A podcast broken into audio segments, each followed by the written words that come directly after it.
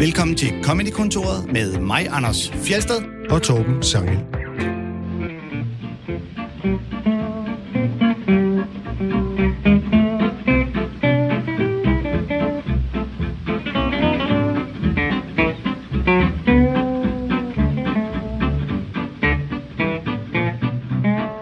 I dag skal det handle om et lidt specielt emne i Comedykontoret, nemlig dværge. Det er nemlig som om, at det i stand-up-kredse har været ok at lave dværgjokes i mange år, og spørgsmålet er så, om det stadig er okay, eller rettere, om man kan joke om dværge, uden at det sådan bliver en slags mobning af handicappede. Vi spiller nogle eksempler og diskuterer dem, og så spiller vi også nogle eksempler med komikere, der selv er dværge. Det er i anden del af programmet. I første del, der skal vi have præsenteret vores gæst, den meget høje komiker Mikkel Klintorius. Velkommen til dig. Mange tak. Dejligt, du gider være med Jamen, tak fordi jeg må. i, øh, i Comedy-kontoret. Hvis øh, man ikke lige kender Mikkel Klintorius øh, skide godt i forvejen, så kan jeg da sige, at du har været med i øh, Comedy Fight Club på Zulu. Ja, Det, og du vandt, øh, vandt skidtet. jeg vandt lortet, du. Sådan, mand. Og øh, Tillykke. Jo, inden, tak. inden Jo, da tak. har man øh, måske haft set dig på, øh, i testkaniner, også på Zulu. Ja, Øh, og, øh, og så har du øh, lavet øh, show, soloshowet Hvid Skyld. yes. Og øh, nu venter du på at få lov at lave dit næste soloshow. Ja. Ja, jeg stagnerer lige lidt. Vanvittigt. Og så i øjeblikket, der laver du det, der hedder øh, Forza Majeur, sammen med Michael Schødt og Victor Lander. Hvad er det for noget? Øh, jamen, øh, det er, hvad skal man kalde det? Jamen, hvad fanden er det? Det er et open mic sketchprogram, tror jeg. Som man kan se hvorhen. Det kan du se på Facebook. På vores Så I Facebook laver, I laver sketches, I sidder i en sofa. Jamen, altså, vi, øh, vi sidder, settingen er, at vi sidder i en sofa, hvor vi sender ud live, og så har vi øh, på magisk vis med mange tekniske ting, øh, er det lykkedes os at øh, gennem en iPad styre det feed, så vi kan lave indslag. Så dermed kan vi sidde i en sofa og hygge snak, og så præsentere de sketches, vi har lavet i løbet af ugen. Og konceptet er ligesom... Forproduceret klip. Ja, forproduceret klip. Og ideen er ligesom, at vi er nogen, der leger fjernsyn.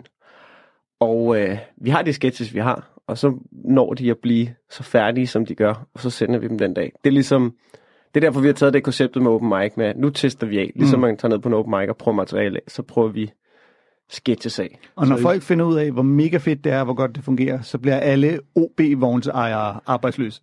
Ja, det var det, det, var det vi tænkte i starten, ikke?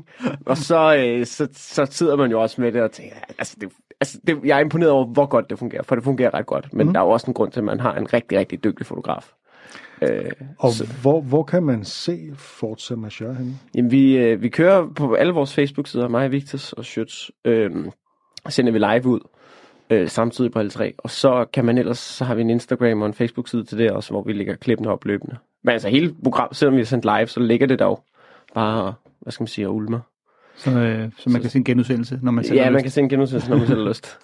Og så har du også øh, optrådt med Drive-In Comedy for nylig. Ja. Hvordan var det? Altså man optræder for nogle folk, der sidder i biler med afstand. Og Det var, det var pisseunderligt. Altså, det var... Øh, Får man nogen som helst respons fra publikum i de der biler? Ja, men ikke med lyd, og det er det, der, det, er det, der øh, altså, fucker med en Hvad fuldstændig. får man så? Blink med lygterne, eller hvad får man? Ja, fordi de måtte ikke dytte. Hvilket var faktisk var lidt irriterende, fordi det er jo det, man er vant til. Hvis de lige, ved, når de griner, kunne de lige hamre hornet i bånd. Men øh, det måtte de ikke, fordi det var for tæt på vejen. Så, øhm, så Jeg tror også, det kunne blive lidt forstyrrende måske, hvis folk... Ja, men både... Nej, fordi hvis de dytter på de rigtige tidspunkter, så kan man jo bare holde mm. pause der. Jeg tror, folk godt kunne administrere det. Det virker sådan. Man har mulighed for at være en rigtig røvhulsagtig hækler. Ja, ja, ja, men det har du jo også. Dythækling. Men det har du jo også. Jeg tror, det er det samme, hvis du bare sad og råbte øh, ned i publikum, så vil du også... Ja, ja. Det, jeg tror, folk har... Jeg tror, ikke, jeg tror ikke, der er så langt fra det til at dytte. Så nu var det sådan, at folk blinkede med lygterne, når de ellers ville have grinet, og når de ville markere, Ja. ja. noget var sjovt. Så du kunne fornemme, at det her var en rigtig sjov joke, for den fik mange blink. Ja, både og, ikke? Altså, det, det var noget med de første... Jeg var den første, der var på, så, så der var noget med ligesom lige de første 4-5 minutter, så skulle man lige finde ud af, hvad det var. Og så stod man derop og, og øvede ud. Det mærkelige var, at fordi at der ligesom var 500 biler, der skulle se også det bedste, så har de jo bygget en kæmpe scene. Det, er den, altså, det var den højeste scene, jeg optrådte på. Altså, den, den var søgt større end at optræde på Bøgescenen, den her scene. Mm. Øh, så, så når du stod deroppe, så tænkte du, det her gigantiske setup, og så står man og laver fakta ud foran en kæmpe plads, og så er der bare altså larmende stillhed, efter du har lavet din joke. Så alle jokes sluttede med, Så det... så, det, Men, så det var øh, sådan set det. Er I der? Ja, ja, præcis, det var sådan noget. Men så kunne man se, at folk blinkede, så efter et par minutter, så, så var man ligesom overvist med sig selv om, okay, jeg dør ikke, så der er ingen grund til at have følelsen af at dø. Man kunne se ned i mange af bilerne og se, okay, de smiler, de griner, mm. de er med, du kan bare ikke høre det. Så så snart du lagde det fra dig, så kunne du ligesom pløje igennem. Så jeg fik, altså hvis man snakker om et, et rigtigt optrædekick, er noget stå ned på sus, så vil jeg sige, at jeg fik måske 40% af det. Fordi man fik stadig al viben omkring det, man fik suset, så var der bare lige du, ved, den der gnist med publikum, mm. som jo er det vigtigste, ikke? Jeg tror, Ja. vi blev enige om før, at kalde det at sige, det var, det var lidt ligesom at, at, at bolde sin kæreste med kondom. Sagde du det på scenen? Nej, det sagde jeg ikke. Det jeg fandt går ud bagefter, at du vi på en eller anden måde kommenterede situationen. Altså, det ville være mærkeligt andet. Eller, eller gik du Ja. bare på og sagde, kender I det? At... Nej, nej, nej, nej. Altså sådan, der, øh, men der er også en balancegang i det, fordi hvis du går op og siger, ah, det er kraftet med underligt, var, så begynder publikum jo også at tænke, er det underligt? Mm. Altså, det er jo din rolle som sådan komiker, det må også være ham. Jeg tror, det var sødt, der gav mig det råd. Det var altid se ud som om, det hele er perfekt. Uanset hvordan det går. Og det var også meget sødt skrød. Men, men, men, øh, men det er meget sødt sagt. Ja, det er- Men, men, øh, men der er også noget i det. Altså sådan, hvis du går op og siger, åh, det er fandme underligt, det er fandme underligt det her, og bliver ved med at vende publikum om det, så begynder de også at tro det er underligt. Du skal gå op og sige, nej, det er sgu lidt mærkeligt, men nu kører vi på, jeg er sgu ligeglad. Mm. Og så, kan de, så er det, de måske glemmer, at de sidder i en bil og hører dit stand-up gennem en radio eller sådan noget. Vi skal, øh, vi skal høre en, øh, en bid med dig, hvor et, Ja. øh, der var rigtig publikum på. Ej, hvor fedt. Og det er netop fra Ej, showet, fra showet øh, Hvid Skyld, der har ligget på Netflix. Det skal du også lige fortælle. Hvordan kom det på Netflix, og hvorfor ligger det ikke på Netflix mere? Øhm, jamen, hvordan fanden, det er et godt spørgsmål, hvordan det kom på Netflix. Det var i sin tid, da jeg skulle, det jeg vil kalde, sige, at jeg ikke havde det store publikum, hvor jeg bare skulle lave en lille optagelse. Så jeg kan huske, at jeg sagde til, øhm, til FBI dengang, som, øh, som hjalp mig med at sætte det op og sådan noget, sige, smid hvad jeg har i hænderne, hvis, Netflix, hvis I kan komme ind til Netflix. Jeg vil bare på Netflix, og jeg er ligeglad, hvad får for det. Øh, fordi jeg havde en idé om, at det var der, folk ville se det, og så giver det også det der med, hvis du får det der stamp of approval med Netflix, Mm. mm. det endte jo med, det var en underskudsforretning for mig at få det på Netflix. Produktionsomkostningerne kontra det, jeg blev betalt for at lægge det på Netflix, var en underskudsforretning. Men det, historien, det fortæller omkring, at han har et show på Netflix, også fordi jeg var overhovedet ikke rigtig kendt der, så det pludselig var jeg ham, der havde fået et show på Netflix ud af det blå. Det, det fortalte en historie om, at det amerikanske Netflix har været nede og fisk mig op. Og det var overhovedet ikke rigtigt. Det var bare en inden for FBI, som tilfældigvis mødte nogen, der havde kontakt til Netflix, og Netflix sagde, okay, det kan vi da godt prøve, her er ingen penge, så lad os se, hvordan det går. og det, øh, men det, er jo, det ved folk jo ikke. Men siden da har du været de penge og damer, fordi at nu har du Ja, der, for der på helvede, er du sindssyg, mand. Jeg er fuldstændig udstyret. Kimet ned af HBO, Netflix og Amazon hele tiden. Ja, men øh, det, det, licensen var bare, aftalen var på halvandet år, tror jeg, så i august så, så røg det ned, og så har jeg faktisk øh, fået det solgt til Zulu efterfølgende. Så nu ligger det på TV2 Play. Perfekt. Okay. Så lad os... Øh, skal vi høre det? Ja, et klip, der handler om smukke og grimme mennesker. Det er så efter den der fitnessbølge, ikke? Nu er der jo kommet en ny bølge i gang. Der er kommet den der bølge med, at uh, tykke kvinder også kan være smukke. Har I set det?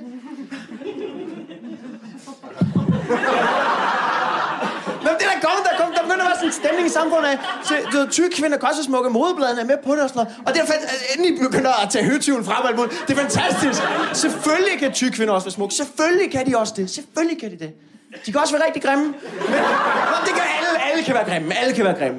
Men der begynder at være sådan en stemning af en tyk pige i bikini. Det skal hun have lov til. Og der er ikke nogen, der skal sige noget. Og jeg er 100% enig. 100% fucking enig. En tyk mand i på speedos, ikke? Se, der griner de allerede. Der er ikke nogen, der kæmper for den tykke mand på samme måde. Det er der ingen, der gør. Det må man gerne grine af. Man kan se, hvor man hænger ud. Man kan se testiklerne for, så er der håret, ikke? Ha, ha, tykke mand. Det er fordi, det hele handler om, at folk skal være smukke hele fucking tiden. Og det irriterer mig. Smukke mennesker får så meget mere taletid. De er ikke, værd, de er ikke mere værd end andre mennesker. Det er det ikke. Bare fordi folk gerne vil stikke ting op i deres huller, er de ikke mere værd end andre mennesker. Det er efterhånden et større handicap at være grim, end det er at være rigtig handicappet. Der er da ikke nogen, der holder døren for grimme mennesker. Gør I det? Har I gjort det?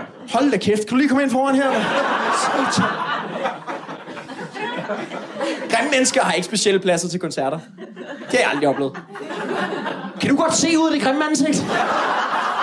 Gør lige plads, der kommer en grim mand her. Prøv lige at se, hvor fucking grim han er. Gør lige... Skammer jeg ikke? Han er fucking grim ham her.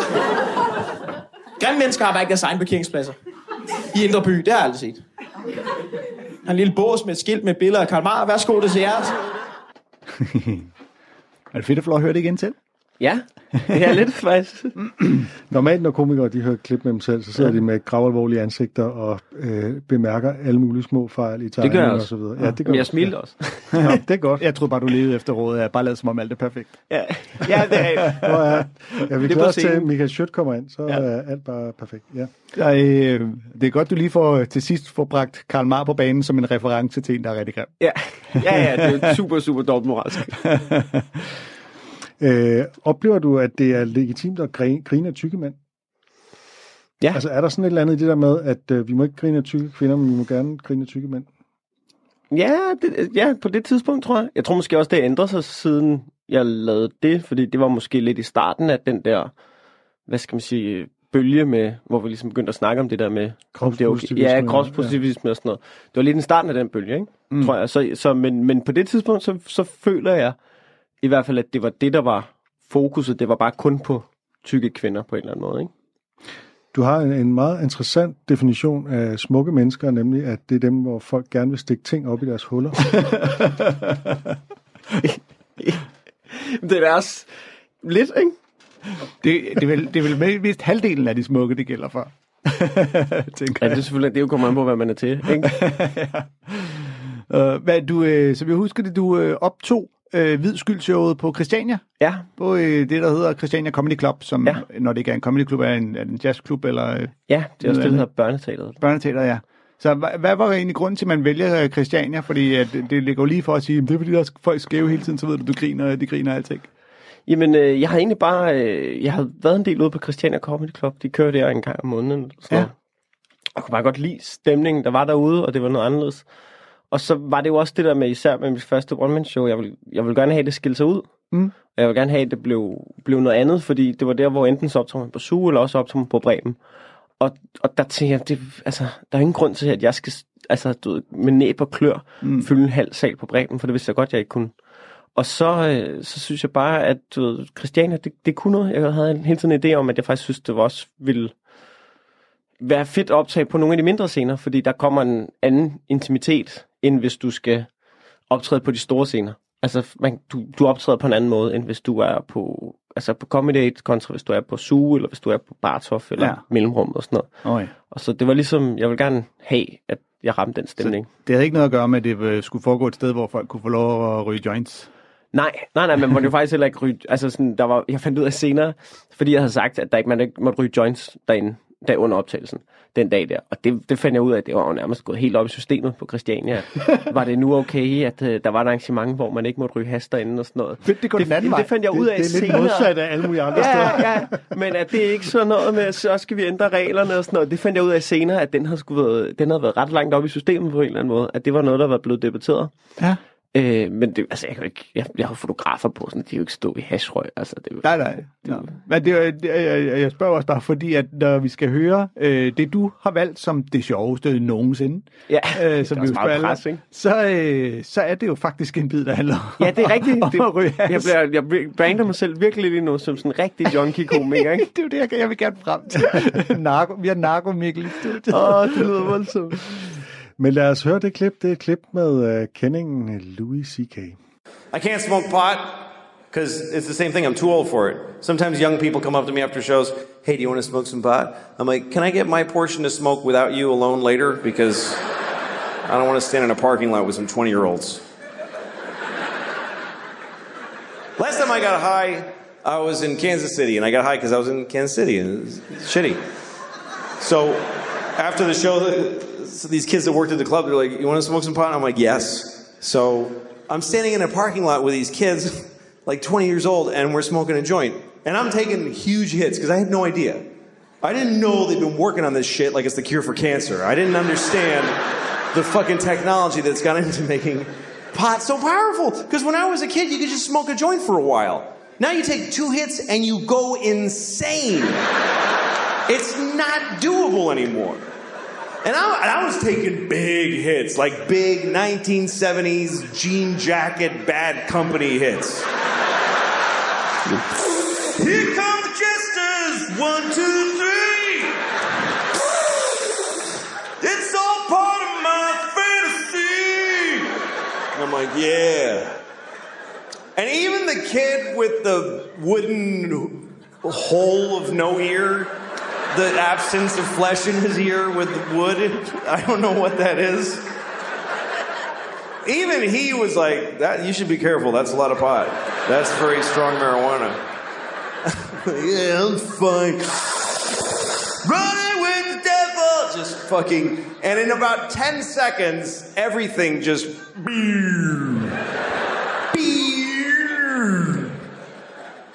And I'm like, oh shit.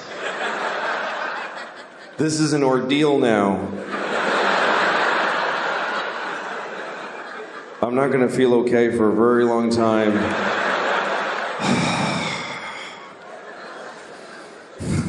and everybody's just standing around and talking, and I'm hoping, like I'm really hoping that I look like this.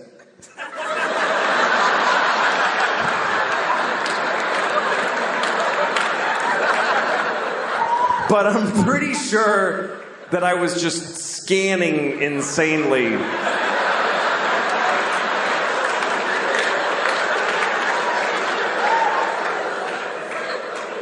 I was actually counting, like, look at her for five, four, three, two, one. Switch to him. Five, four, three, two. Randomize. Don't go in the same direction. Five, four, three. Nod your head. That looks like you're listening if you nod your head. Ha ha ha.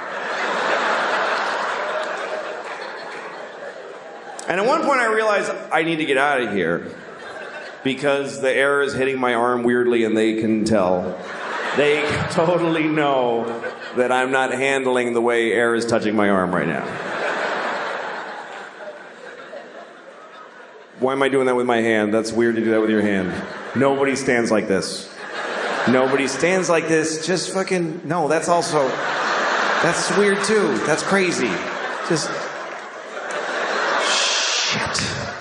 I gotta go. But I didn't know how to leave because I had this dilemma. We're all standing in a perfect circle facing each other. And I thought it's to be insane if I just turn my. I'm one person with my back now. Do I just back away like this and hope that they fill in? And then I thought, no, say something. Say something out loud to them that smooths the transition of you leaving. Okay, what do I say? Pick a thing to say. Goodbye. That's a, that's a nightmare. That's just goodbye. That's not even, that's just noises. Finally, I walked away and I said, I'm leaving! And I, I know it was that bad because they all went, oh, shit, okay, all right. Well, I was like, I'll never see those people again as long as I live. Er det her øh, er det en situation, du på en eller anden måde kan genkende, Mikkel? Øh, ja, tror jeg. Jeg tror, jeg tror det var lige... Øh, jeg kan huske, hvor gammelt det show er. Det var, er det sådan fem år gammelt, eller sådan noget? Seks år måske? Ja, det, kan, det har jeg faktisk heller ikke helt styr på. Ja, men jeg tror, det er noget af den dur. Men der tror jeg måske, at jeg, det var lige der, at jeg... Altså, jeg har da også prøvet at, at ryge øh, øh, cannabis. Har du det? Ja, ja. Ja. Jeg, jeg tænker da Ja. på dig også, når efter man har hørt, at du laver dit stand-up show på Christiania, at du har været en af de der Jeans, Big Jacket, Bad Company fyre, Ja, ja, men det der var- stod det var- sammen med Louis Det var CK. faktisk det, fordi... Den jeg- danske Doc Benson. Ej, det vil jeg nemlig ikke. Det vil jeg nemlig ikke. Jeg sidder det på mig sådan en. Fordi det er så, det er så uschammerende, synes jeg også, at være sådan nogen, der er bare sådan, ja, men jeg ryger bare hele tiden. Altså, Ja, så det er sejt. bare- Ja, jeg er så bare pisse sejt. For det er det ikke. Det kan godt være sjovt. Det kan være pisse sjovt, men det er også, det er ikke sejt på den måde, synes jeg. Øh, men ja, altså, altså, jeg tror, at øh, jeg, jeg, den periode var virkelig stor fan af Louis C.K., og så tror jeg lige, at jeg var, altså sådan, du, det var også der, hvor jeg havde, så prøvede jeg at ryge lidt og sådan noget, og, øh, og så var det jo, at man kom i de der situationer, mm. og jeg tror bare, at på det tidspunkt var Louis C.K., han var også, han var også the shit på den måde, at han var så langt foran mange andre i, altså det kan man også høre bare på jokesene, det er beskrivelserne, at hver vending kommer der bare en lille tangent, som er for eksempel beskrivelsen af ham, fyren, der har træringen i øret, mm. og mm. the missing part of flesh, eller hvad det er, han siger, ikke? Det er jo de der store huller, øh, som, Ja. som, øh, som Ja. nu er på mode at have i Når folk putter deres mennesker. ørering ind i øret, i stedet for igennem øret. Ja, præcis. præcis. Altså, og vel at mærke øreflippen. Ja, altså Ja. hullet i øret er derinde, hvor ørering er. Det er ja. også dumt. Og sådan, så, så det var sådan en kombination mm. af, at genkendelsen omkring, og den situation, tror jeg, at vi mange, der har været i, og så det der, altså så synes jeg bare, at han har nogle altså, fantastiske, eminente jokes, som ikke engang har noget med det at gøre, og hassen, men det er bare ham, der er vildt sjov og vildt dygtig til at, at skrive nogle virkelig sjove ting, ikke? Jo, den, Så- er jo, øh, den er jo rimelig fysisk øh, i forhold til, at man sidder og lytter. Man kan jo ikke Ja. se ham, når han siger, så ser jeg sådan her ud, og så sidder man og lytter. Nej, nej. jeg, Det må man lidt forestille Når man sig. forestiller sig, hvordan ligesom man, man, man prøver at holde en eller anden pose at man har styr Ja. på det, mens at man er ved at få, få smelte fuldstændig Ja, ned ja, på præcis. et eller andet. Ikke? Jeg tror, at mange af hans publikummer derinde også netop kan genkende hans situation som værende the odd one out i det her selskab af folk, der skal ryge tjal. Altså, Ja. dem, Også der bare går- fordi han er 20 år ældre end dem, ikke? Ja, men, men også dem, den der bane hører, Louis C.K., er nok også oftest dem, der har været den der, om nu skal jeg lige prøve at ryge noget marihuana med de unge her. Øh, der er nok ikke så mange af dem, der er og se Louis C.K., som er ham der, øh, man så ryger bare spand hver eneste dag. Øh, Ja. så, så de kan genkende det. Og, øh, og hele den vinkel, han tager, hvor han ligesom siger, øh, jeg kan ikke finde ud af det her. Det er noget, som alle de tjekket gør, og når jeg gør det, er jeg dårlig til det. Det er jo super klassisk tilgang til alle mulige forskellige øh, emner. Øh, og især sådan noget med at ryge hash, ikke? Så er folk er bare med fra starten på, ja, jeg kender det godt, men virker så bøvet, når man gerne vil være super smart. Og så får han det jo på en eller anden måde tørret af på, at joints er blevet stærkere, end dengang han var ung. Er det, har det noget som helst på sig? Ja, eller Ja, det, det tror jeg. det har jeg også hørt.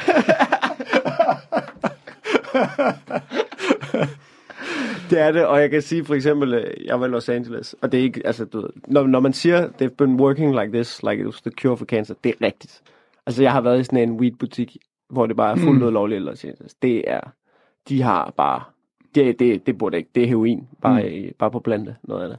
Så Det det er- det er, ikke, det er ikke helt forkert. Mm. Det er Men- en, altså, jeg synes, det er, det, det er en skide sjov bid. Det Altså, er virkelig godt. den er virkelig god. Og, Og så, jamen, så synes jeg også bare noget af det, som gør Louis C.K. så god i det her, der for eksempel, hvor, at det vil jeg da også selv gøre nu, tror jeg, fordi hvis du skal snakke om noget, så vil du ligesom præsentere det, nå, men øh, jeg prøvede det, at jeg skulle ryge pot, og sådan, du ved, ligesom, du ved, smoothe ind i det der med, og hvis jeg var 40 år, ja, jeg ved jo godt, at jeg er lidt ældre og sådan noget, men han, du ved, han, han, han fuldstændig blotter sig på en eller anden måde, og det er jo det, Louis C.K. er så pissegod til, og det var det, som, som han var så meget bedre til end alle andre på det tidspunkt. Der var, der var ikke noget, der skulle blot- og blot retfærdiggøres. Men, ja, blot sig. no pun intended. og, ja, men det var også i den periode, han gjorde det. Det ved jeg ikke. Ja, både bedre til det og Ej, men nu dårligere til snakker vi bare øh, materialemæssigt, ikke? At, at han var så god til bare at... Man fik meget hurtigt fornemmelsen, det her det er bare en mand. Det er ikke stand-up, det er mm. bare en mand, som du ved, helt Snakker til os. snakker til os. Og så er han pisse sjov, mens han gør det. Og det bliver vildt inspireret af. Ja. Og så den måde, han bare siger, I got high, 'cause... og så skal han til ligesom at lave den klassiske, nu skal jeg til at lave et setup og forklare det, og så siger han bare, because I was in Kansas City, it was, Ja. it was shitty. Mm, ikke? Altså, og så, så, er der, så er vi ude over det. Altså, han, han gjorde det, fuck det. Og hele den der, øh, du ved, øh, netop at skulle act out på, at man er skæv, og man ryger, sig, ryger has. Jokes om at være skæv er et af de mest klassiske go-to øh, Ja. emner i virkelig mange sammenhænge. Især ud, når du laver observationer, så vil du typisk lave, altså hvis man skal være helt klichéagtig, lave, øh, okay, hvem fandt på det her? Det har Ja. nok været nogen, der røg has, og så kan man lave den der, hvor de, okay, øh, du ved, øh, så gjorde de sådan og sådan, ikke? Altså sådan noget, Kai og Andrea. Hvem, dem, der fandt på Kai og Andrea, de må da bare sidde og bonge op og bare, okay, vi skal bruge en frø, der er vildt barnlig, har en dyb stemme, og en papegøje, der er meget moderlig og pisseirriterende. Ah, hvor skæv har du lige været, der fandt på det. Ja. Det er super klassisk, men alligevel får Louis C.K. det her til at virke utrolig originalt, og øh, Også fordi han jo skal, han skal jo lade som om, at han har styr på det, så han prøver ligesom, hvordan, hvordan, fu- hvordan øh, opererer normale mennesker. De kigger sådan lidt mm. øh, tilfældigt rundt i den her cirkel og sådan noget. Ikke? Altså, der er sådan, hvor, meget, hvor længe har man egentlig øjenkontakt? Altså lige pludselig bliver han ekstremt selvbevidst ikke? Om, Ja. om, hvordan det nu er, og normale mennesker opfører sig, som har styr på Ja. Og hvis du ikke, gen, hvis du ikke ryger has, kan du sikkert genkende det fra, at du har været fuld eller et eller andet hvor man står i den samme situation og tænker, nu skal jeg prøve at lade som om, at der er, jeg slet ikke er påvirket, mens at alt bare sejler rundt. Ja, ja, men det er bare en klassisk ting, den der med, hvor skal jeg gøre mine hænder? Ja, Altså, den tror jeg, at de fleste har prøvet på et eller andet tidspunkt. Hvis du har prøvet at ryge has en eller to gange, og du har prøvet at ryge for meget. Det er noget af det første, ikke? Det er den der, hvor jeg siger... Uh, ja. Og jeg elsker, jeg elsker, at han tæller ned, hvornår jeg skal kigge videre og finde ud af, jeg må ikke kigge på folk i den samme rækkefølge. Ja. Ja. Og sådan, det er fandme sket. Du har, øh, som alle andre, øh, så har du også en yndlingskomiker, der hedder Bill Burr. Ja. Øh, han, er, Ligesom halvdelen af den danske stand-up-branche. han, er, øh, han er jo nok en nummer et øh, favorit blandt øh, danske komikere, tror I hvert fald efter, at Louis C.K. han blev taget i at blotte sig. Ja. Og øh, ja, vi skal høre en bid om Steve Jobs, altså Apples grundlægger og mangeårige leder. Actually, nerd Jesus died in the last year, right? Steve Jobs. Yeah, he died, right? I know, I know. A lot of nerds here tonight. I know, you're sad. I didn't get it. I didn't get the big deal they made about that guy. When he died, they were like, he changed the world. That's insane. He changed the world. The world was one way, and then Steve Jobs came, and it was another. What did he do? Somebody, for the love of God, what the fuck did that guy do? What did he do? He told other people what to invent? I want my entire music collection in that phone. Get on it! Right? And then these poor, nameless, faceless scientists got to go in a back room and figure it out. How the fuck are we going to get all of this into this? I mean, what year does this guy think this is? This is crazy. This is like Buck Rogers. Dude, my kid has a birthday in like 11 months. Steve Jobs just walking by. I don't hear any thinking going on in there. Just strutting around the office, eating some pretentious fruit like a pear. Right? Just throwing out ideas. There's another one. There's another one I just came up with on the way to work. I was reading a magazine the other day, turning pages, you know. I like to turn pages on a screen that aren't even there. Yeah, wrap your fucking heads around that, guys. See you in eight years. Where you going, Michael? Big, little, big, little. Get on it. Right? And all these people slave away to make his vision come true. And then they have the big nerd fest, right? Down there, Comic Con, and all their nerd mecca. They're all showing up with their acne and their Hulk shirts, limping into the arena, right? Does Steve Jobs go out with a whole chorus line of scientists? No, he goes out there by himself. Sneakers and no belt, like it was no biggie, right?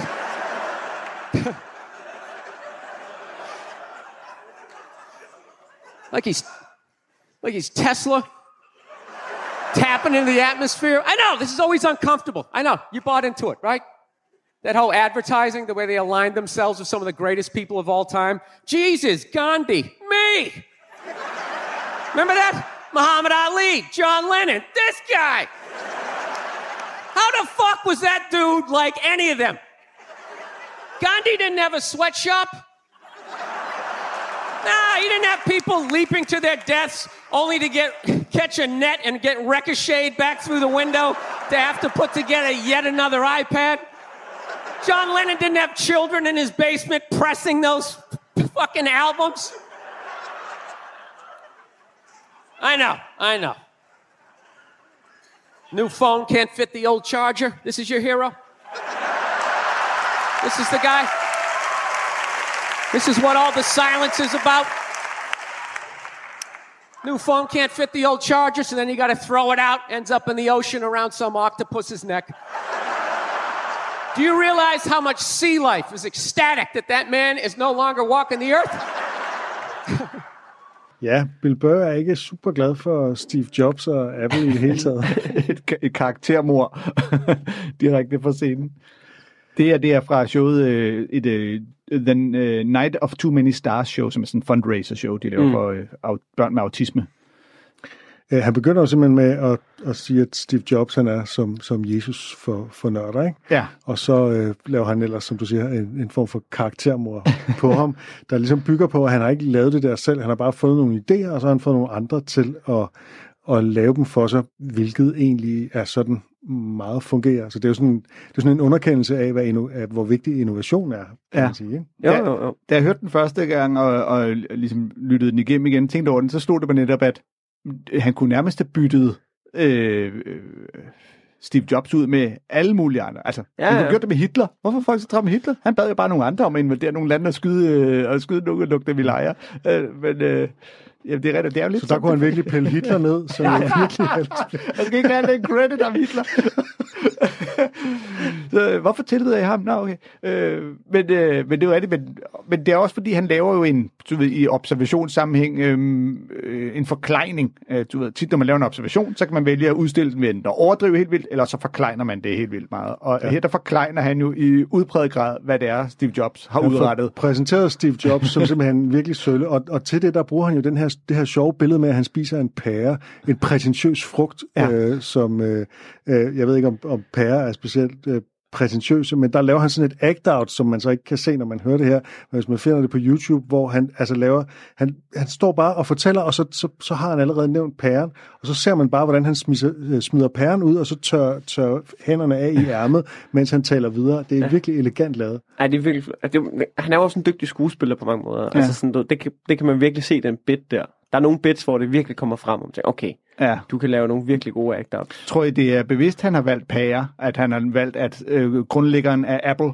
går og spiser en pære for at være prætentiøs? Den, den største frugtkonkurrent til æblet, det er simpelthen frugtens Google. det, det er svært at sige. øhm, øh, åh, hvad fanden var det nu? Nå jo, øh, det var fordi skuespiller, ja, han har jo en birolle i Breaking Bad, det her tror jeg ikke, vi har nævnt før. Nej. Men det har han jo faktisk, øh, og, Ja. ja. og sikkert også øh, andre steder, men det er der, hvor jeg har set ham. Men jeg synes, det, jeg kommer også til at tænke på, er det, en, er det en rigtig ting, eller er det en myte, det der med, at de der sweatshops har sikkerhedsnet, så folk ikke kan begå selvmord ved bare at hoppe ud af vinduerne? Den, altså, det ved jeg ikke. Jeg tror, den er god nok. Jeg tror, den er god nok. Så det, jeg tror, det er en myte. Okay. Eller også er det et sted, der måske har lavet det en gang, eller... Men der, der, der griner jeg i hvert fald meget af det der med billedet af en, der er så træt af at sidde i et sweatshop, hopper, prøver at hoppe i døden, rammer et net, ryger tilbage igen. Okay, i gang med at samle flere iPads. Øh, og så, så laver han en fantastisk sætning, Gandhi didn't have a sweatshop. ja. Og altså lave de der sammenligninger med John Lennon og Gandhi og sådan noget. Ikke? Gandhi, han var bare sådan en, der sagde til folk, at de skulle være med at spise. han er, han er Du god. kan jeg også finde snus på Gandhi, så vidt jeg ved. det Er der ikke noget med, Ja, han... der er noget med, at han var antisemit og sådan noget. Ja, ja, det er vist... Der var også nogle ting. Fedt. Øh, jeg kan godt forstå, at du har Bill Burr som yndlingskomiker. Han er virkelig, øh, han er virkelig sjov, og, Ja. ja. den, og det her er et pissegodt eksempel på, Jamen, altså, hvor god han er. Hvis jeg lige må tilføje noget, grunden til, at jeg også er så vild med det klip der, det, er- der er to ting i det, udover den pissegod bit. Så er der det med, for det første er det ret kort tid efter, at Steve Jobs er død. Mm. Hvilket gør det sådan, okay, på det tidspunkt, fordi der var sådan en hyldest Ja. der omkring, der var sådan en hyldest. Og så er det det, altså det gik der, altså der, hvor han laver det Night of Too Many Stars, det er jo nemlig sådan en fundraiser. Det er jo sådan et sjovt auktionshus, hvor mm. de, og dem, der sidder nede på de rækker, det er jo, altså det er jo, det er jo, det er jo, det er jo ikke et stand-up publikum, det er jo dyre, altså det er jo mennesker, der er god for mange millioner, Ja. der sidder CEOs, jeg har set nogle klip andre, der sidder Tommy Hilfiger sidder dernede og sådan noget, de sidder, så det er ikke et stand-up publikum, og man kan høre, da han siger, Nerd Jesus died this year, så kan man bare høre, hvordan, han har haft et godt show indtil man kan høre, hvordan suset går gennem salen, ikke? For de har fanget, hvem han taler om. Ja, ja, de ved lige præcis, hvad der er, der skal til at ske, og så, og så er det, han ligesom, og så står han jo bare ved det, og på en eller anden måde, så synes jeg, det er jo ret vildt, fordi det er jo nok det, der svarer lidt til et firmajob for nogle af os, ikke? Mm. Så vinder han dem, altså, at lave det der materiale på et Og, så, øh, altså på et så, hvad skal man sige, farfuldt gig på en eller anden måde, det synes jeg er ret sejt. Og han går faktisk lidt imod hele, øh, bare hele tiden lader som om alting er perfekt tingen, fordi han netop kalder situationen og siger, Ja, hey, jeg ved godt, hvorfor I er stille nu, det er fordi sådan og sådan, men nu skal I høre, nu skal jeg forklare, hvordan det ikke er sammen. Jeg skulle ligeglad med mit griner, jeg vil gerne have sagt det. Men på den måde siger han jo også, det er perfekt, man siger, jeg ved, jeg ved, det her det er perfekt, det at I reagerer sådan der, det, det er fint med mig. Nu, altså, jeg har mine argumenter i orden, og så går han i gang. Men du, der kan man da godt selv, når man... Mm. Altså, det tror jeg er blevet bedre til. Og så går han jo ind i en reel kritik af Apple med det der med, at de, altså, de hele tiden sørger for, at deres, øh, de gamle modeller de bliver ubrugelige, og Ja. de nye virker ikke, og, man skal, og så får han det kørt over på noget med økologi og verdenshavene, som man så i øvrigt fører videre i en længere bit om Blæksprutter, forurening. der bliver kvalt. Som man kender det. Hvor mange blæksprutter har man ikke fundet med sådan en Apple-kort rundt om øh, halsen? Det tror jeg ikke, man siger. Det er jo nok mere elektriske ål, der bliver fanget i det der lightning jackstick. Ja, den faldt jeg. Okay. Ej da. Skal vi ikke komme videre til temaet? Jo, vi skal til vores tema, som er dværge. Og hvorfor er dværge en ting i stand-up, Anders? Ja, ja, det, det, det skal jeg jo ikke øh, kunne sige, men det er jo i hvert fald en reference, som alle er med på, øh, og alle kender, og er den helt skarpt afgrænset. Øh, du ved, nu har vi hørt Mikkel Klintorius lave jokes om, øh, om fede eller om, øh, om grimme, og man kan altid sidde og tænke, øh, er jeg en af de grimme? Er jeg en af de tykke? Hvor hører jeg til? Dværge, det ved man hvad. Altså, det er, helt- det er en helt særlig kategori af mennesker, der øh, så, og, og af en eller anden sær årsag, jeg ikke har gennemskuet, så virker det bare som om, det i øh, lang tid i comedybranchen har været fuldt ud acceptabelt at gøre nar af dem, selvom det jo er mindst lige så tavligt, som det er at gøre nar af alle mulige andre. Typisk så går dværgjokes jo på, at de er små, og så at de er de her mytologiske, magiske væsener, som i Snevide og de syv små dværge. Ja, men netop blander dem sammen med de mytologiske... Ja, og, og det, at de er små, er jo så også noget med, at så, så kan de virke barnlige og sådan noget. Ikke? Jo. Øh, og der er jo, altså, der er jo virkelig en, en hårfin grænse til, at det her det, det bliver mobning af nogen, der ser anderledes ud. Ikke? Jo. Øhm, Vi skulle gerne både nå et klip af en, der bare øh, driller dem, og så en, der ligesom forholder sig lidt mere til hele situationen. Og så er en dværg selv også. Yes. Øh, jeg tror, det er vigtigt lige at sige at med ordene, at på engelsk så har man øh, dwarf og midget som to forskellige ord. Og det er lidt tricky, fordi syndromet hedder egentlig dwarfism, men dwarfs det er også de her eventyrfigurer, så derfor bruger man ikke det der. Så bruger man til gengæld midget, som til gengæld har en nedsættende klang. Det har det i hvert fald fået. Det har det i hvert fald fået. Jeg Ja. tror, øh, jeg ved ikke, om det altid har haft det, øh, men i hvert fald så frabeder dværge sig generelt at blive kaldt for midgets. På dansk, der har vi kun ordet dværge, og dværgeforeningen, som de også hedder, accepterer ordet dværge som, øh, men på engelsk er man begyndt at, at forvente sådan i sådan en politisk korrekt forstand, at man skal bruge ordet little people. Ja. Øh, og det er måske lidt en, en konstruktion. Det kan man i hvert fald diskutere, hvor elegant det er. Det første eksempel, vi skal høre er med Dave Attell øh, fra showet Skanks for the Memories, og han går i hvert fald ikke op i at være politisk korrekt på nogen som helst måde. Uh, han har angiveligt en ven, som er dværg. Vi skal måske sige, at en seesaw, det er en vippe. Ja. My midget buddy wants to be a weatherman, but there'll never be a midget weatherman. No one would believe them. A flood is coming. Yeah, to you. What, did someone leave a faucet on or some shit? We call my midget buddy Baby Shoes because he's got tiny little feet. And he calls me Horsecock Johnson because four inches is pretty big to a midget. Ah, me and Baby Shoe. We do everything together except Seesaw, because that really wouldn't be fair to him. The other day, me and Baby Shoes, my midget buddy, we're hanging around my house, thinking of ways of turning my garage into a crystal meth lab. You know, guy shit. All of a sudden, he gets up off my bed, rappels down the phone cord to the floor, and goes, Hey man, I gotta get going, I'm late. Then he starts running and running. Have you ever seen a midget in a hurry? Well, you'd know if you had, because they don't slowly get smaller like you and me. They just disappear right away. And then there's a beautiful rainbow. He was late for work. For work. If I was a midget man, I'd be constantly late. I come in hours late. My boss would be all pissed off. Where were you? Why were you late? I'm trying to run a chocolate factory around here. What's going on? Hotel! I'd be like, why was I late? Look at these little legs! There was a puddle. I had to swim it, fucker.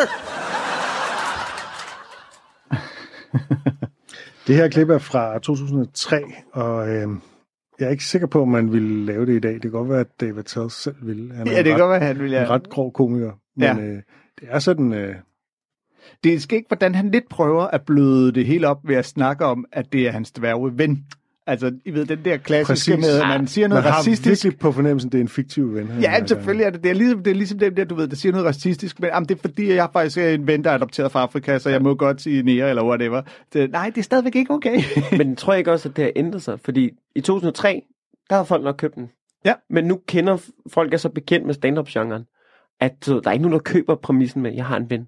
Hvis jeg ser nogen komikere lave, mm. Nå, men min uh, sorte ven, tænker du har ikke en skid en sort ven. Det er det, Det er derfor, første, man nogle gange oplever komikere sige, det her er en sand historie. Ja, Og det men, fordi, men når man siger det, så siger man også, alle de andre historier, Ja, jeg fortæller i det her stand-up show, er måske ikke sande. Mm, det, er ja. sådan, det, det er faktisk ret svært, det der med at skulle arbejde med, at man gerne må opfinde, øh, opfinde ting, som man siger er rigtige, og nogen gør det, og nogen gør det ikke. Og hele den der kontrakt med publikum om, hvor rigtigt er det her, der bliver sagt. Ikke? Ja, ja, men altså mit bud er da garanteret, at han måske har snakket med, eller hørt fra en, der kender en dværg, som sagt, at han gerne vil have, at hans dværgven gerne vil være ja, ja, præcis. værmand. Og Men- så har den bare kørt, ikke? Men det er også sjovt, at vi hænger og siger, om det passer, når han senere siger, at så hoppede han ned fra sengen og, og gled ned af telefonledningen på gulvet. Fordi at det, der er masser af de andre jokes, som også tydeligvis er noget, han finder på.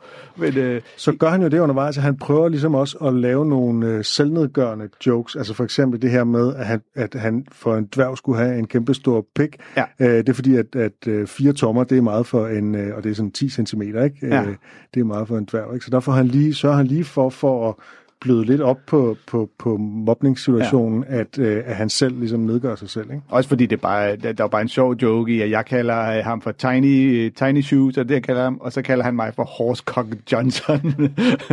men fordi umiddelbart har jeg sådan lidt, det kan godt være, at din dealer virker stor for ham, men Horsecock, altså en hestespik, er jo stadigvæk tilsvarende meget større. Den er gigantisk. I hvert fald i forhold til. Men øh, ja, jeg, jeg, altså, jeg griner af David Tell, og når jeg hører det her album, han gør jo en, en dyd ud af at være over grænsen og sige øh, provokerende ting. Øhm, men der selvfølgelig, jeg tror, der er noget med det der med emnerne, som i dag måske man ikke ville kunne slippe afsted med på samme måde. Ja, det tror jeg også. Vi skal også høre et klip med John Mulaney. Han har en pointe, som vi har fundet hos mange amerikanske komikere. Vi havde faktisk hele tre bidder på, på brutolisten med den samme pointe. Også Tom Segura og Doc Stanhope. Øh, måske endda fire faktisk. Øh, som er, øh, ja, en, en pointe omkring ordet midget. It's wrong to make fun of people, you know, but it's so fun sometimes. I've written for some TV shows, and you know, on a major TV show, you have to be careful about what you say about people because a lot of people get offended, or so it has been explained to me. I was once, I'll tell you this, I was writing for an awards show once, and I got into some trouble. I wrote a joke for this awards show that had the word midget in it. And someone from the network came down to our offices and he said to me, Hey, you can't put the word midget on TV. And I said, I sure would like to. And he said, No, midget is as bad as the N word. First off, no.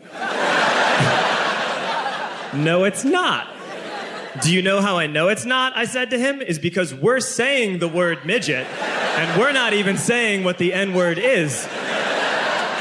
If you're comparing the badness of two words and you won't even say one of them, that's the worst word. Also, I don't mean to gloss over what like little people have been through in this country, but you cannot compare the plight of midgets to African Americans. That is outrageous. Midgets were never enslaved, unless you count the Wonka factory. So we get into this argument. We're going back and forth. He goes, You can't put that word on TV. And I said, I want to. And he goes, If you put that word on TV, there could be a protest of midgets on this building. And I said, Promise? How tempting would that be? Ja, midget er det det samme som N-ordet, og der, det, jeg synes jo, det er, han har, at de, af de klip, vi har fundet, har han det mest elegante argument for, hvorfor at det ikke er det samme, nemlig at det, at man siger N-ordet, ja, det det er et tegn ikke- på, at det er mere tabuiseret. Ikke? Ja, midget er ikke M-ordet. Nej, det er det. Det er det, men, men det, det er fandme også svært, ikke? Fordi det er, jo, det, er jo, det er jo op til os, om det er. Bare fordi, hvis man, nu, hvis man nu går dybt ned i det, her, nu er det jo en joke, og det skal man aldrig gøre med jokes, men det er jo, det er jo fordi, vi ikke, det er jo godt være, at midget synes, at, at at sige midget er lige så slemt som at sige nigger, ikke? Ja. Nu sagde jeg Men det. at de bare ikke har fået indført... Ja, men at det er bare ikke for os, at ja. det ikke er det samme. Og derfor så har jeg lavet lidt research og fundet et citat fra dværgskuespilleren Warwick Davis, som øh, nogle gange bliver kaldt for dværgenes Martin Luther King. Øh, Og han, øh, jeg vil gerne lige citere ham, han siger, folk siger, at det ikke er det samme som de sorte, at dværge ikke bliver taget med, taget med magt fra deres hjemland og gjort til slaver og pisket og tvunget til at ændre deres navn, siger han. Nej, måske ikke, men jeg har aldrig set en sort mand blive skudt ud af en kanon hver dag i en hel sæson, to gange om lørdagen.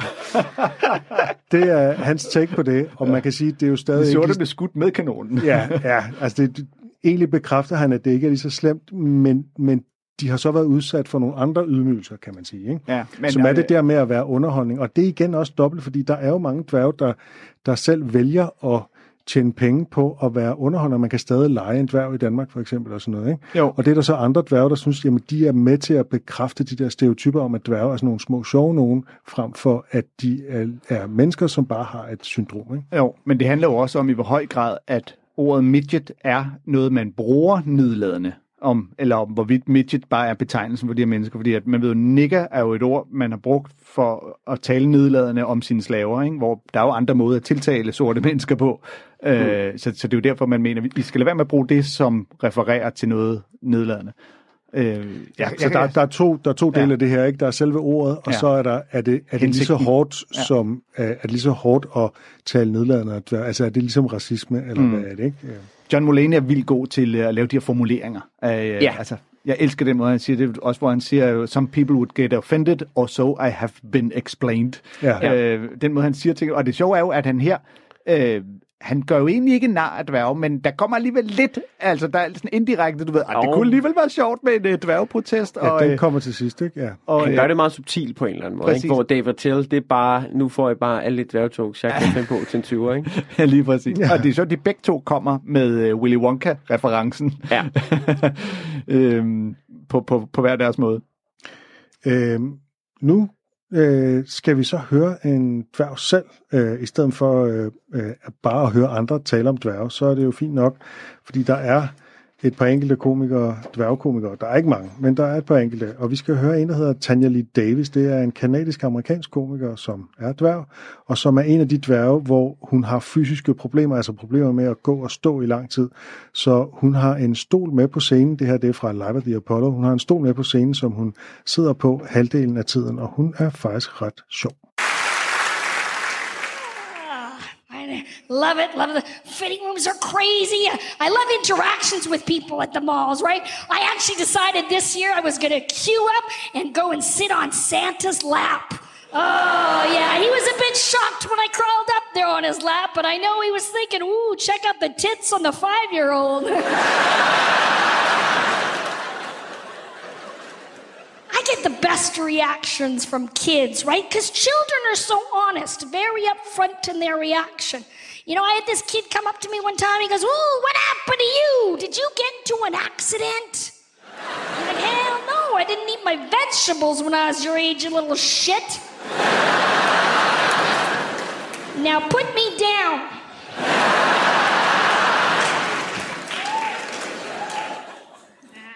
I actually had the cutest experience recently. This this kid uh, was shopping. I was out in the mall, and this kid, I could hear him, and he goes, "Daddy, look! It's one of Santa's helpers." I know. I thought that was so cute until I saw his dad started really laughing and pointing, and I was like, "What a dickhead!" So I walked up to the kid and I went, Yeah, I'm one of Santa's helpers. And guess what? He said you are a really good boy this year and you're going to get a brand PlayStation 4 with all the games. Ja, sådan øh, hævner man sig. Øh, det er jo lidt interessant det der med, at øh, hun gør forskel på, på altså, det, det troskyldige, den troskyldige bemærkning fra et barn, og så faren, der peger fingre. Ikke? Jo. Altså, der er virkelig en forskel på, hvem der, øh, altså, hvordan, øh, det er helt okay, at der, der er et barn, der siger, hov, hvad, hvad er der med dig, eller det, du er en af øh, Hun er, bevidst, hun er bevidst om, at, hun, at det kan være lidt pudsigt at støde ind i en som hende øh, nede i supermarkedet. Ikke? Og, så er hun jo, og så er det jo netop, at hun gør den betragtning, at det er jo klart, at børn øh, måske reagerer på det. Voksne burde være i stand til at lige opføre sig ordentligt. Jamen, jeg synes faktisk, det er ret fedt, fordi det, er- det er jo en ret interessant historie at fortælle, og hun gør det med, med stor autoritet, hvor man nogle gange også ser en tendens, når, når hvad man skal sige, minoriteter, jeg tror også, der er en, en LA-komiker, kan jeg huske, hvad han hedder, hvad han hedder, Brad. Brad Williams. Ja, er det ham? Det kan godt være. Nå, men det er, det var også en dværgekomiker. Noget af Ja, hans, jeg har set. det er ham. Ja, hvad nu, det, det bliver meget hurtigt med at, altså det bliver måske sådan noget, øh, de samme jokes, som, som man skal sige, som jeg vil lave, hvis jeg skulle lave dværge-jokes, ikke? Ja. Hvor det der, det er et ret fedt perspektiv på det, hvor man siger, det er en historie, jeg gerne vil høre. Ja. Hvordan håndterer du, at folk peger? Hvad, Præcis, du ved, øh, det der med check out the tits and the five-year-olds, det er eddermame også en god joke, ikke? Mm. Så, Jo, hun der har noget selvri- selvironi stadigvæk. Ja, ikke? men samtidig er det selvivni, uden at det bliver nedgørende. Ja. Øh, hvor, det er, hvor det er sådan, det her, det, det er det, der sker i mit liv, og det vil man gerne høre om. Og i andre dele af den her optræden, så har hun også sin seksualitet meget på sig, og det er ja. ligesom, altså hun laver også deciderede seksuelle jokes, og hun, er sådan, hun tager det meget på sig, og hun har netop, som du siger, sådan en, en, en stor selvsikkerhed omkring det, ikke? Ja. Øhm, Hun har en joke senere, hvor hun snakker om, hun har en kæreste, der øh, stadigvæk er høj, selvom han er ikke dværg, men øh, han er lav, men han er jo stadig over hende, hvor han siger, øh, he's uh, still nuts over me. Øh, som, og så kigger op som om, at hans klunker er stadigvæk højere end hende. Hun, øh, jeg, jeg synes, sjovt, men der er jo det der med, når du øh, er, kommer fra et sted som hende, hvor du ligesom har din helt egen niche. Ikke? Det er lidt ligesom, øh, uden yderligere sammenligning, men man, hvis man ser herhjemme, Melvin Kakusa og Omar kan observere vores samfund udefra mm. og kigge på, sådan her, øh, du ved, opfører I jer, der kan hun jo gøre det fra sit dværgsynspunkt, og ligesom sige, du ved, den måde, I reagerer på, sådan og sådan, det synes jeg er mærkeligt, fordi øh, det, er jo, det er jo en ret smart niche lige at finde der. Og, og på en måde bliver det mere interessant at høre dværgjokes fra en dværgs perspektiv, Ja, Øh, præcis. Ja. og, og, og, det er jo det, det, og det er jo skidskab på samme måde, som det jo er sjovt at høre Omar fortælle om øh, hans øh, øh, indvandrer, øh, egyptiske, øh, muslimske perspektiv fra, når vi holder øh, juleaften og lignende. Ikke? Så man kan sidde og grine, "Åh, det er rigtig helt skørt. Så kan man netop, og det er også rigtigt, hvad hun siger, det er skørt, når vi peger øh, nede i supermarkedet og lignende. Ja, ja, der er, et eller andet, der er et eller andet over, at man ligesom går, også går udenom de umiddelbare nemme jokes. Da jeg startede med optræde, noget af det første, jeg gjorde, det var at skrive jokes om at være bleg og være rødhåret. Mm. Og dem, når jeg står på et firmajob, eller skal optræde for et noget, så åbner jeg stadig på den bid, der er 6 år gammel, fordi den virker stadig i den setting og sådan noget, men jeg vil aldrig hive den med i et show nu, eller sådan noget, fordi Der at er også det, forskel på, om du skal etablere dig selv for Ja. ja. nogen, der måske ikke kender dig, og så på, at folk har løst billet til et Mikkel Klintorius show. De ved godt, hvordan du ser ud. De ved godt, hvem ja, du er. præcis. Men der er jo altid den der med, og det er jo også det, vi råder, når vi underviser i stand-up til, at, at når man er ukendt, så skal man lige begynde med at, at, at etablere sig selv udenfra. Hvad, hvad er der specielt ved mig? Hvad, hvad ser Ja. ja. folk, når jeg træder ind på scenen? Hvad hører de, når jeg åbner munden? Og så i talsætte det sådan selvironisk. Ikke? Det sidste klip, vi skal høre, øh, er faktisk med en, vi har hørt tidligere i dag, nemlig Bill Burr, øh, Mikkels øh, yndlingskomiker, som også har lavet øh, jokes om dværge. Det er fra et af hans første albums, Emotionally Unavailable. Det lyder sådan her. It's a new status symbol of rich people, though. Midgets. Have you noticed that? No entourage is complete now unless you have a midget. You gotta have a midget. And you know what? That's good for midgets. That's good for those people because historically they have not gotten good jobs. Even when they book a movie, they never get to be the hero. They always got to play like a troll or a fairy, running out from under a bridge, biting on somebody's ankle. It's horrible. I feel fucking bad for midgets. I still call them midgets too. I know you're supposed to call them little people now. I think that sounds worse, don't you? It's like you're a little person. Yes, you are.